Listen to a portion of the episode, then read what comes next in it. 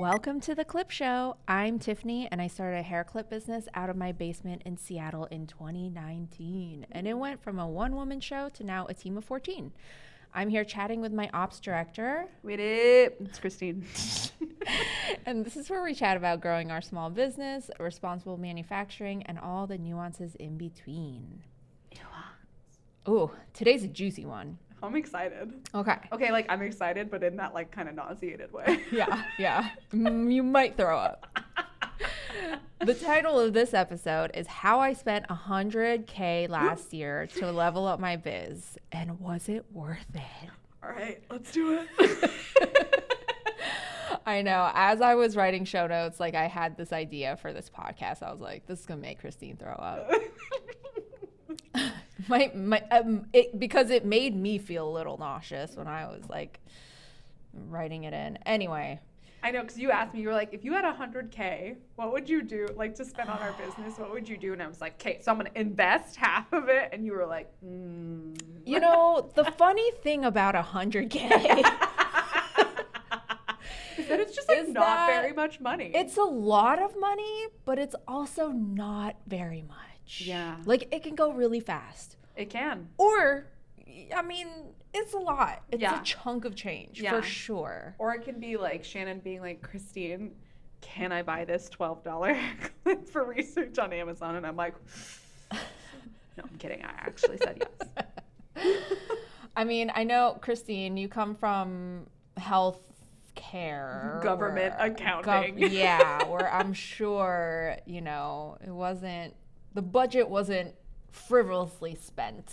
I mean, in some ways, yes and no. But I did have a boss one time that, like, when I was reconciling stuff, if there was, like, one penny missing, she would, like, spend a fucking day looking for it. Oh, not a good use of time. No, I was like, I'm sorry. Can we talk about ROI real quick? Because you're crazy. Like, yeah. But. Okay, so the reason why I was thinking about this was because exactly 1 year ago, last year, around this time in November, we had a great year. 2021, 2020, and 2021 were great years. And I just had $100K lying around. No, I didn't. But I was like, I think it's time for a level up, because I felt like we were still kind of in this DIY phase where things still looked like, you know, I was doing it from my house. Yeah. And we had just moved into Saltbox that August. Okay. From my basement. Yes. So it was just that time. It was like that first big step and like. Yeah. And I had just hired Lupe as she's our current brand director, but she came in as just wanting to ship packages. Yeah. But I was like, no, you got some other skills. You got some skills. So, yeah. And then. Yeah, we had access to this like photo room. It just felt like the right time to level something up. Yeah, totally. What I was thinking about last year was email marketing, branding, and business consulting. Email marketing was something that we were doing very sparsely. Okay. Because I just didn't have the bandwidth to do it. We were sending out maybe one email like every 1 or 2 months for like a drop. But, you know, email marketing is important. It's an important part of owning like communication with your customers, because that's like what they teach you in Marketing 101 is like emails. Well, and like we were like talking about that the other day in our marketing meeting where like your accounts on Instagram and like Twitter can be banned at any time. Totally. And the only thing you actually own is like your email list. Right. Yeah. And that is true. That is true. Like you cannot just rely on social media. So growing our list, I wanted to do that.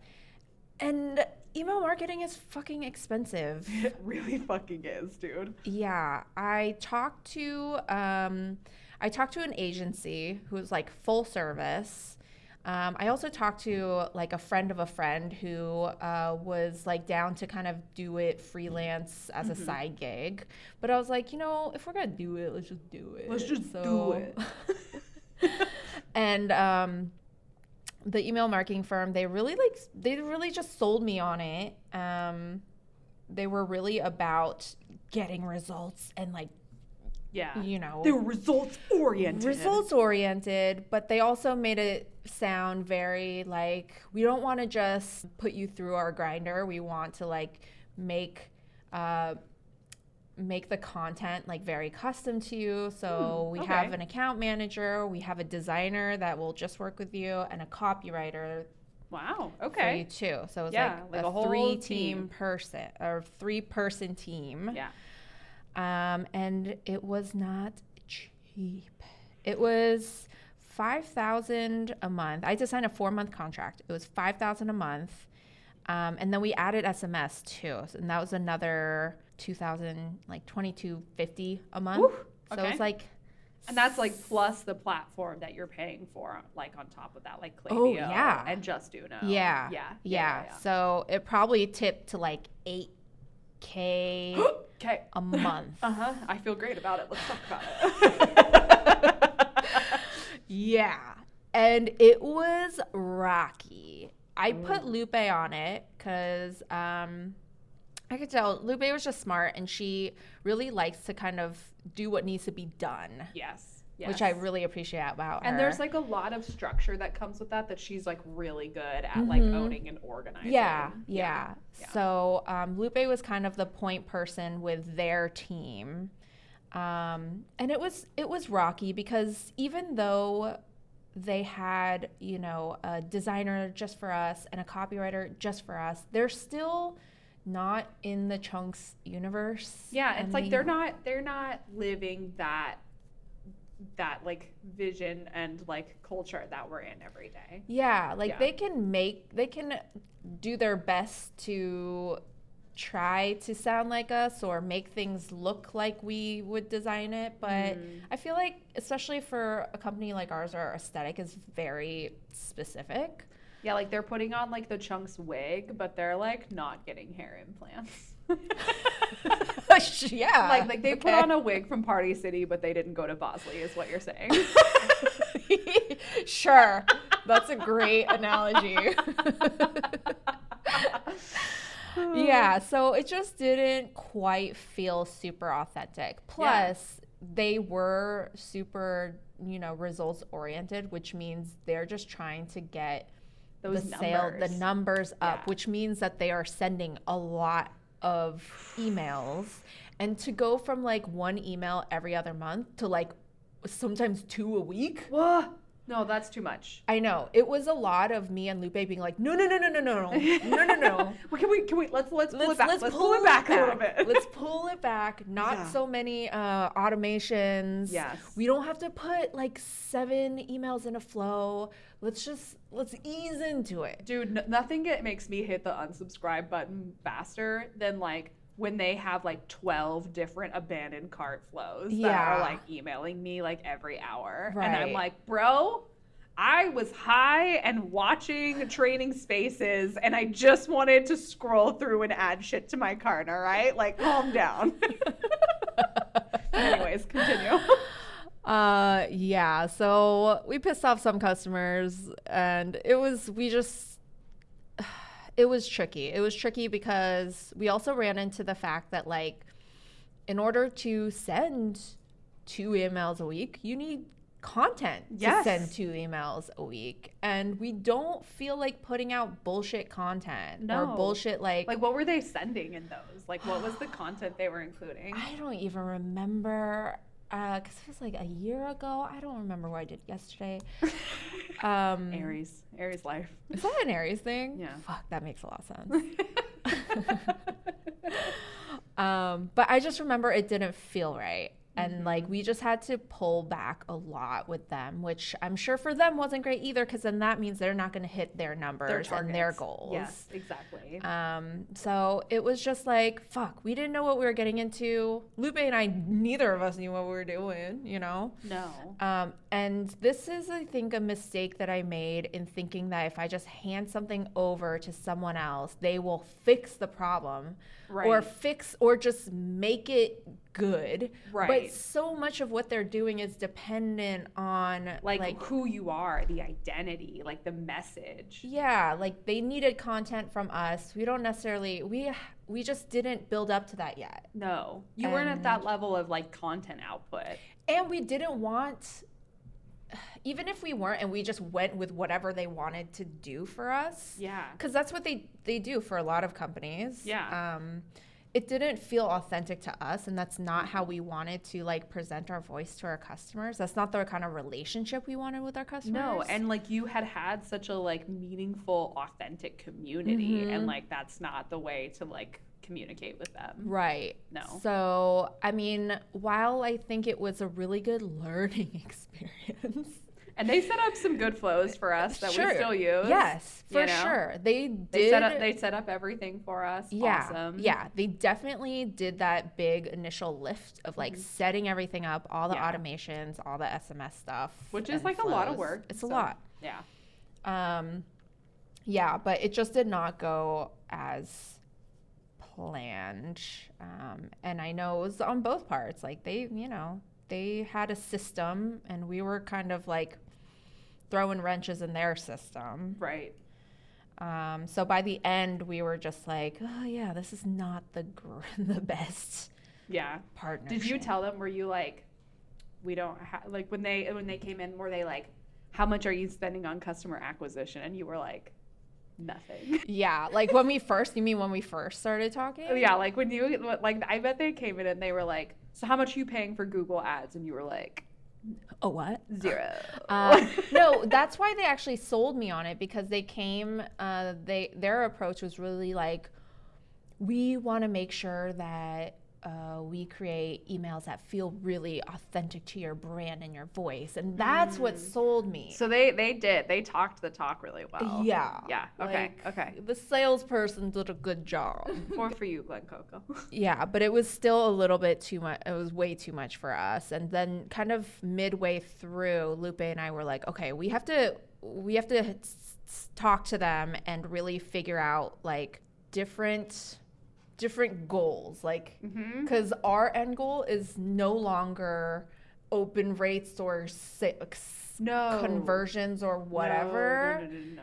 Ours is like, I don't know, engagement. But I feel like whenever we talk about email, like what we're talking about is like, especially email and SMS, like SMS mm-hmm. is so intimate mm-hmm. as like a communication. Mm-hmm. Like Lupe always says, like, she's like, it kind of feels invasive, because when you are on like an SMS subscriber list and you get texts all the time, it does feel invasive. Yeah. But like when you get to like get something that's weird and fun, like that's a real moment that you have to like build a relationship with the customer. Yeah. So we finished out that contract. It was a 4-month contract. And then we're like, that's enough. We got it. Thanks for setting up our flows. We'll take it from here. Okay. And we definitely learned. Like mm-hmm. we learned the challenges of like bringing in an agency to do something for you.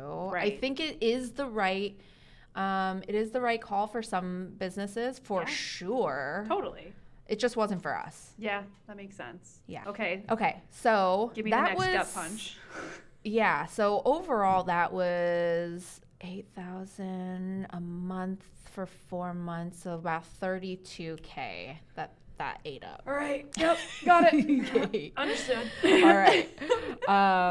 Probably more, but okay. $30K on branding. Ooh. Okay. So branding was another place that I was really excited to level up, because, like I said, for 2020, 2021, most of the year we were still just like doing flat lays in my like living room floor, mm-hmm. and it looked like that. It looked like it was it was DIY one Etsy woman business kind of. Yeah, like I had never paid for a photo shoot or any kind of graphic design. No, I'm wrong. I did initially when I started Chunks. That was the first time I ever spent money on any kind of branding. And an acquaintance of mine, now a friend, but she did you met her the other day, Madeline. But she did our logo and cool. our like first version pack cards and stuff. Oh, fun, yeah. And she did a great job with that. And then And then there was one other time, like a few months later, that I wanted a website refresh. And I paid someone a few $1,000 to help me with that, and it was like a fucking fail. No. I just didn't know what I was doing. Yeah. And then I knew somebody who she used to be like the director of this small branding agency, but she had recently went freelance. So I hit her up, and she put together a small team. It was her and then another kind of like branding creative and copywriter, and then a graphic designer. So it was also like a 3-person team. And I felt like they pitched us like a couple different size packages. Like a mini refresh for like $15,000, and then another one for like $25,000, and Woof. Another one for $30,000. I know. And I was like, like the most I'd spent on anything before that was like $3,000. Yeah. So I was like, so you're like, okay. You're like, seems super reasonable, just let me think about it really quick. But again, it's like, fuck, 30 seems a lot to me. But then I was scrolling through the other day and I saw like a post from Female Founder World, and they were talking about Wooden Spoon Herbs. Have you heard of Wooden Spoon Herbs? I've been seeing them a lot in the past few months, but it's like they do like tinctures. Oh, I love this. Yeah, they've become pretty popular kind of in that like wellness herbal space. I'm seeing lots of photos with ginger in it and like some rosemary. Yeah. Okay, so they just spent $200,000 on a year-long brand refresh. Holy shit. $200,000. Oh my God. Yeah. Well, they raised a seed round, apparently. I was going to say, was this like after their seed round funding? Okay. Yeah. And then they're also like going into Whole Foods like in a big way. Oh, shit. Okay. So they're like with investors working on like cap. Okay. Got it. But like that's more of what like a full professional refresh costs. Yes. Whew. So, a whole ass house in my hometown in Wyoming. It's fine. I know. It seems crazy, but good branding will pay. You know, it pays for itself for sure. It's worth its weight in gold. Anyway, so going back to ours, I was like, okay, $30,000. And they did a really good job. It felt like brand therapy because they really went through the whole like story of Chunks, like our brand identity. Okay. And then like what our needs were and our design system. I think our goal was really to figure out like our design system. We didn't have a foundational way that we created assets. Right, okay. So that was like the beginning of starting to think about how we create assets in an intentional, organized way. Got it, okay. So what did you learn from that experience? Like when you're like going through and doing this massive rebrand, spending this money, like what did you learn from that? Okay, so what I learned is that it's really hard to talk about aesthetics. Because you're like, it's like, you know, it's Chunks. Yeah. And then like, and it feels like Chunks. It's just looking a little like simple, but we want it to feel a little quirkier. Like it's so hard to talk about like a vibe. Yes. You know? And Lupe and I, again, we're going into this wine. Like neither of us had done this before. Nope. So I'm sure Anne and her team were like, these fucking idiots. They're like, typical small business owner. They're like, it just like doesn't feel right. Yeah. I feel like they hit it on the nose as far as like our brand identity.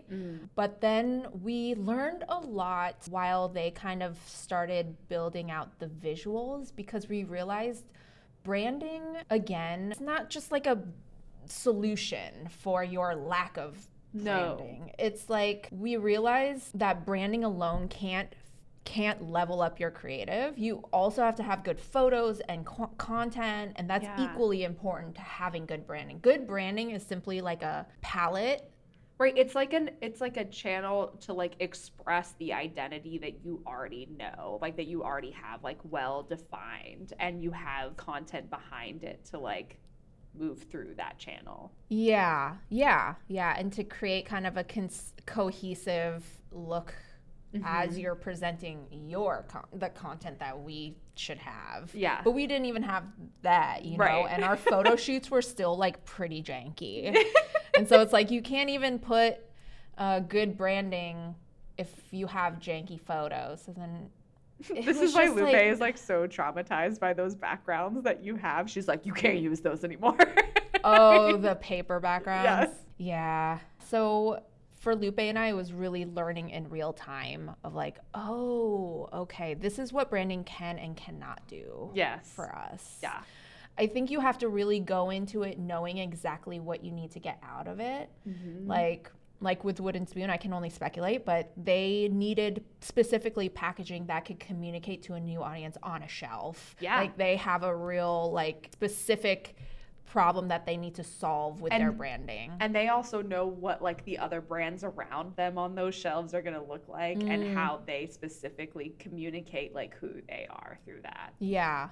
Yeah, we just went into it blind and be like, we just need to look more professional. You were like, we just want to be like kind of like cute, but also like, oh my God, who is she? Yeah. So a lot of what they did was like kind of hold our hand and like help us figure out what we needed at the time. Got it.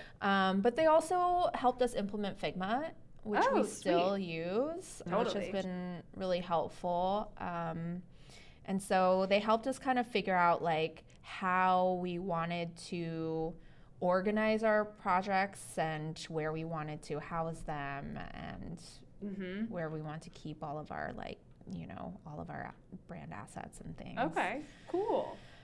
Yeah, we were just kind of unprepared. So anyway, I do feel like $30K is pretty fairly reasonable for branding, though. Branding's just expensive. Yeah. It's literally how you sell yourself. So yeah, makes sense. Yeah. But even since then, our branding has shifted. We haven't done a really good job of like adhering to the brand guidelines that they created for us. We definitely still apply, you know, like our logo and certain little like borders that they made us. And the specific font and like the fonts and the colors. So that was really important. But some of the other ways that they put things together, we've definitely broken those rules. But we've realized we wanted that. Yeah. We wanted our branding to allow us room to like create, to have fun within each project. Yeah.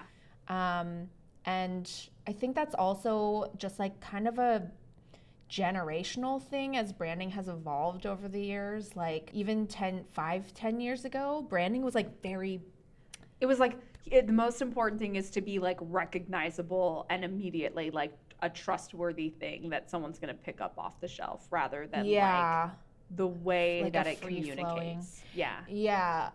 And also I think like Gen Z too, as they're coming into, you know, like the zeitgeist of visual culture, a lot of changes have started happening in like visual trends. Yes. And it's a lot looser. It's just a lot looser than it used to be. And also like with the millennial and like Gen Z crowd, like, you know, that like branding and like traditional like logo stuff like goes through like 10 layers of irony on everything. So like taking it too seriously is also like not going to win you anything. Right. Yeah. So it's continuing to evolve, but I do feel like it was a good place to start, and we really went through some brand therapy with them. Yeah. That was meaningful. Okay. Yeah.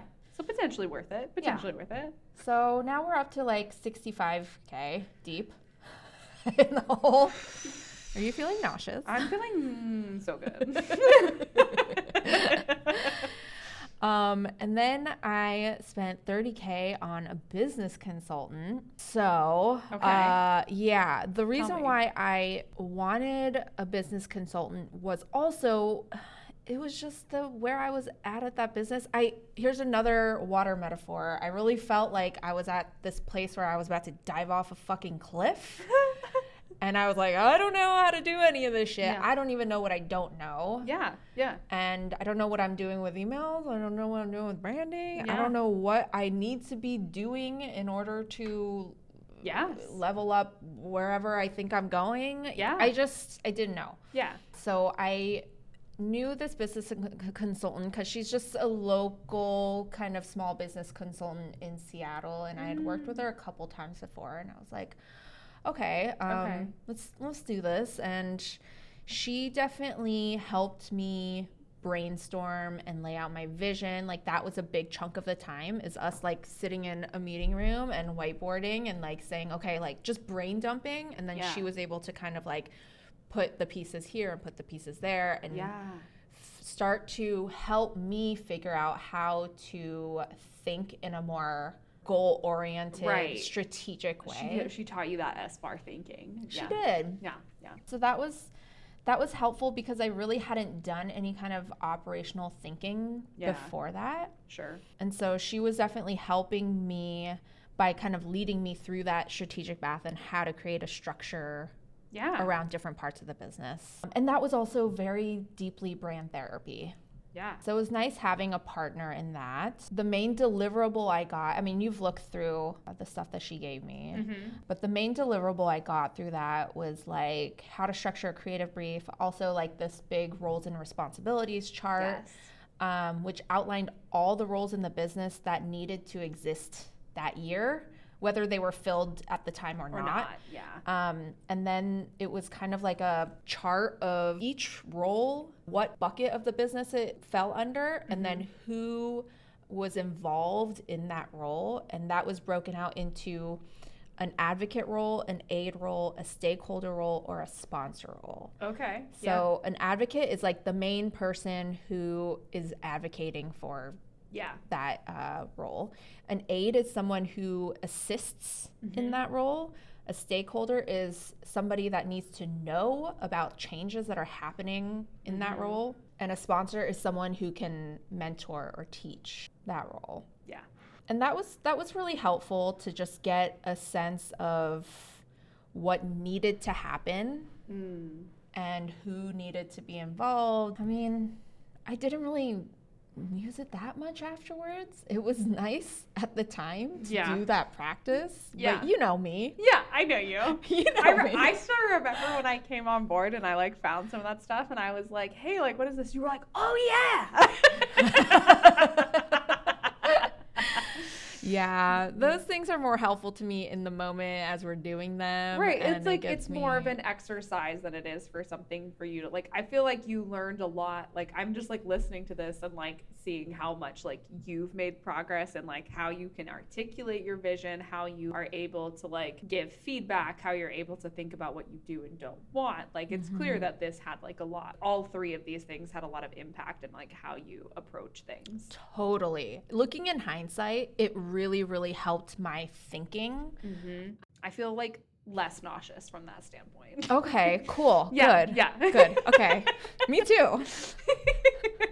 But I guess what made me a little nauseous about that was just because I was basically hiring her as like a operations director. Yeah. You know, like a, what's it called? A fractional ops director. Yeah, like your virtual COO. Right. But the amount of time to teach somebody about your whole business so that they can have meaningful insight about it, it's a lot. Yes. It's a big, like, learning curve, which, I mean, was in hindsight, like, helpful for me to go through, like, teaching somebody about the business. Because that's how you kind of learn it yourself, too. Right, right. Teaching is, like, the best way that you can reinforce your own understanding of things. Right. But specifically in my circumstance, I knew that the next big hire I had to make was an ops director. Yeah. So I could have just made that hire a little bit sooner and not had to go through like teaching somebody my whole business like twice. Yeah. So that's the part that I was like, oh yeah. I mean, like, I'm glad that you did it. Me too. Yeah. But But, you know, yeah, that, like, that's like a personal thing. Yeah. That was okay. It's not quite 100,000, but it's like it's pretty 95, close. It's pretty probably close. All said and done. Like I said, I'm seeing all of this, and I just see the impact of it from where we are now. And it's clear that, like, it gave us a lot of structure that we really did need. And it also gave you, I think, the words and, like, mapping ability to be able to explain where you wanted to go. And, right. like, understand how to, like, be like, okay, this is what this person needs to understand from me in order to, like, carry this out. Totally. Yeah, even just like, talking about it with you here right now, it's making me feel better about it. Yeah. Because up until now, I was like, ooh, that was 100K that maybe wasn't the most effective in the direct deliverables that it gave me. Mm-hmm. But looking back, I'm like, oh, yeah, but it was a time of rapid change, learning for me and figuring out, like, where we needed to level up ourselves. Yes. And again, like, I'm taught this lesson over and over that just because you feel like you don't know how to do something doesn't mean that you should just hire an expert to do it. Right. Because I think a lot of times my intuition is correct. Like, yes. Oh, yeah, I did know that. Like, I just wanted an easy solution for something. Yes. It's funny because I'm loving hearing you talk about this because at a similar time, when we were not together, I was in my role, and we went through two different consulting agencies in my department about, like, I mean, we were $16 million in debt, my department was. Ooh. And so the school hired two different consulting groups for us to work with. Mm. And I remember because the first one that, like, came and worked with us, it was like when my director just, like, went on leave. So it was like me and our chair was in the process of getting fired. So it was like me and this consulting group, and I was like, what's up, guys? Oh, boy. And, you know, they, like, asked me for a lot of information. And, like, as I was pulling all of these things together, I was like, oh, I know what the problem is, you know? And then they kind of left without any sort of thing happening from it, and it was $800,000 for that first group, so feel better for a second. So then they left. We brought on an interim chair. My director came back from his leave in a way, and then we had another group come in, and we did the same exercises with them, and I was like, no, but I really fucking know what the problem is, and I know how to solve it now. And it's so interesting how, like, I feel like I learned how to think like a consultant through those experiences. Mm-hmm. And it's really important to, like, have that interaction so you know how to, like, look at your own company and your own business with that perspective. Yes. And through that lens to be like, okay, zoom out for a second. What is, like, really broken here? Right. Or what really needs to be the priority? Right. And so there is a lot of value from, like, that kind of experience. Yeah. Hopefully it's not $800,000, but when you're already $16 million in debt, it's fine. But, like, there's a lot of value that comes from learning how to think that way. Yeah. And there's something that's so important about being able to continue to approach your business that way. Yes. So it was definitely a level up for me personally. Totally.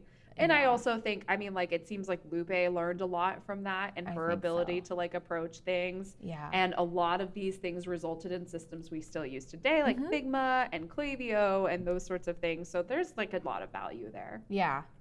Yeah. I think that's, listen, I was prepared to come in and be like, I feel better now. Okay, cool. Yeah. I'm glad. Yeah, okay, yeah. Me too. You know, $100,000. It's a lot of money, and it's also not a lot of money, because it's a lot of money when we're thinking about, like, our day-to-day and, like, when we're just, like, purchasing things. But, like, in the course of, like, your business, it just doesn't make that much of a dent. I know. I mean, that's just the kind of risk taker I am. I'm really thankful for that Aries part of you. That is, I know, man, to a fucking fault. Like, sometimes it kicks me in the ass because I'm like, yeah, that's definitely a risk I want to take. Yeah. You know? Whereas, like, my Taurus ass is, like, in the, like, this couch that's like, I just don't think we need to make any changes. I know. You have been putting in so much, like, research just to, like, figure out if a $24,000 investment in Shopify Plus is, like, worth it. Whereas the whole team is, like, fucking over it. Everybody's like, we just do great. It's great because you're the Taurus to my Aries. Like, yes. You're the one that's trying to milk that investment. And yes. That's why we're so great together. Because we're so good. And the way that I look at that, like, Shopify Plus investment is like, well, you know, if you think about it, it's only like we just have to make 2 more sales. That was like the most like Tiffany Christine dynamic thing ever. As I was like, if we're gonna do this, I'm gonna milk every single fucking dollar out of it that I can. And you were like, it's like 2 more sales a day. Oh yeah, 2 more sales a day. Easy. Fucking easy. We can do it. 24,000, that's fine. We make a good team. We do make a good team. I love it. And I feel so much better. And okay. Now I really want to ask you an important question. Huh. What is your chunk of the week, Tiffany? Most important question. The most important. Right now I'm wearing my Blue Marble dolly. She is your standby. Yeah, she's been my gym claw lately. Yes. Yes. Like, she just is real. She lasts through all the burpees and stuff. Yes. She really holds up. And then I just wear her for the rest of the day. Yeah. She really is, like, she holds it all together. Fucking love you, Dolly. Mm-hmm. Was it inspired by Dolly Parton? Don't answer that. I want to pretend that it is. It was. It was. We had a whole grammatical debate earlier today about, like, what the plural of dolly clause is. Yeah. And if it's IES or if it's YS. Or apostrophe. Or but that is genitive. Which is not. It's not possessive. Not. But, yeah. Okay. So, cute. No one wanted to know that. No one cares about my grammar issues. You didn't ask, but my chunk of the week... Okay, so I put these on my headphones today, and they're the mini claws. And I know I said that last time, but I specifically picked these lime stripe mini claws because this was the first chunk that I bought. Oh. And I remember finding it and being like, how fucking cute is that, to Aaron? And he was like, yeah, that seems like a hair claw. And I was like, no, it's fucking cute. And he was like, I'm super happy that you love it. Like, why don't you get it? And I was like, I'm going to. Thank you. Anyways. I love her, too. My little chunk journey. And I just love that, like, first of all, lime green is my favorite color. Me too. And then I love this stripe on the other side that's, like, it's purple and blue. And, like, when you look at the purple, it's kind of sparkly. Is it? Purple? It is. It's like an indigo, and it's kind of shimmery. It's very cute. I'm Vanna Whiting right now. So, yeah, that's why I picked her to go on my headphone crown. Nice. They look like cute little ears. Little ear babies. I did used to be a Disney adult. I don't want to talk about it, though. Let's not.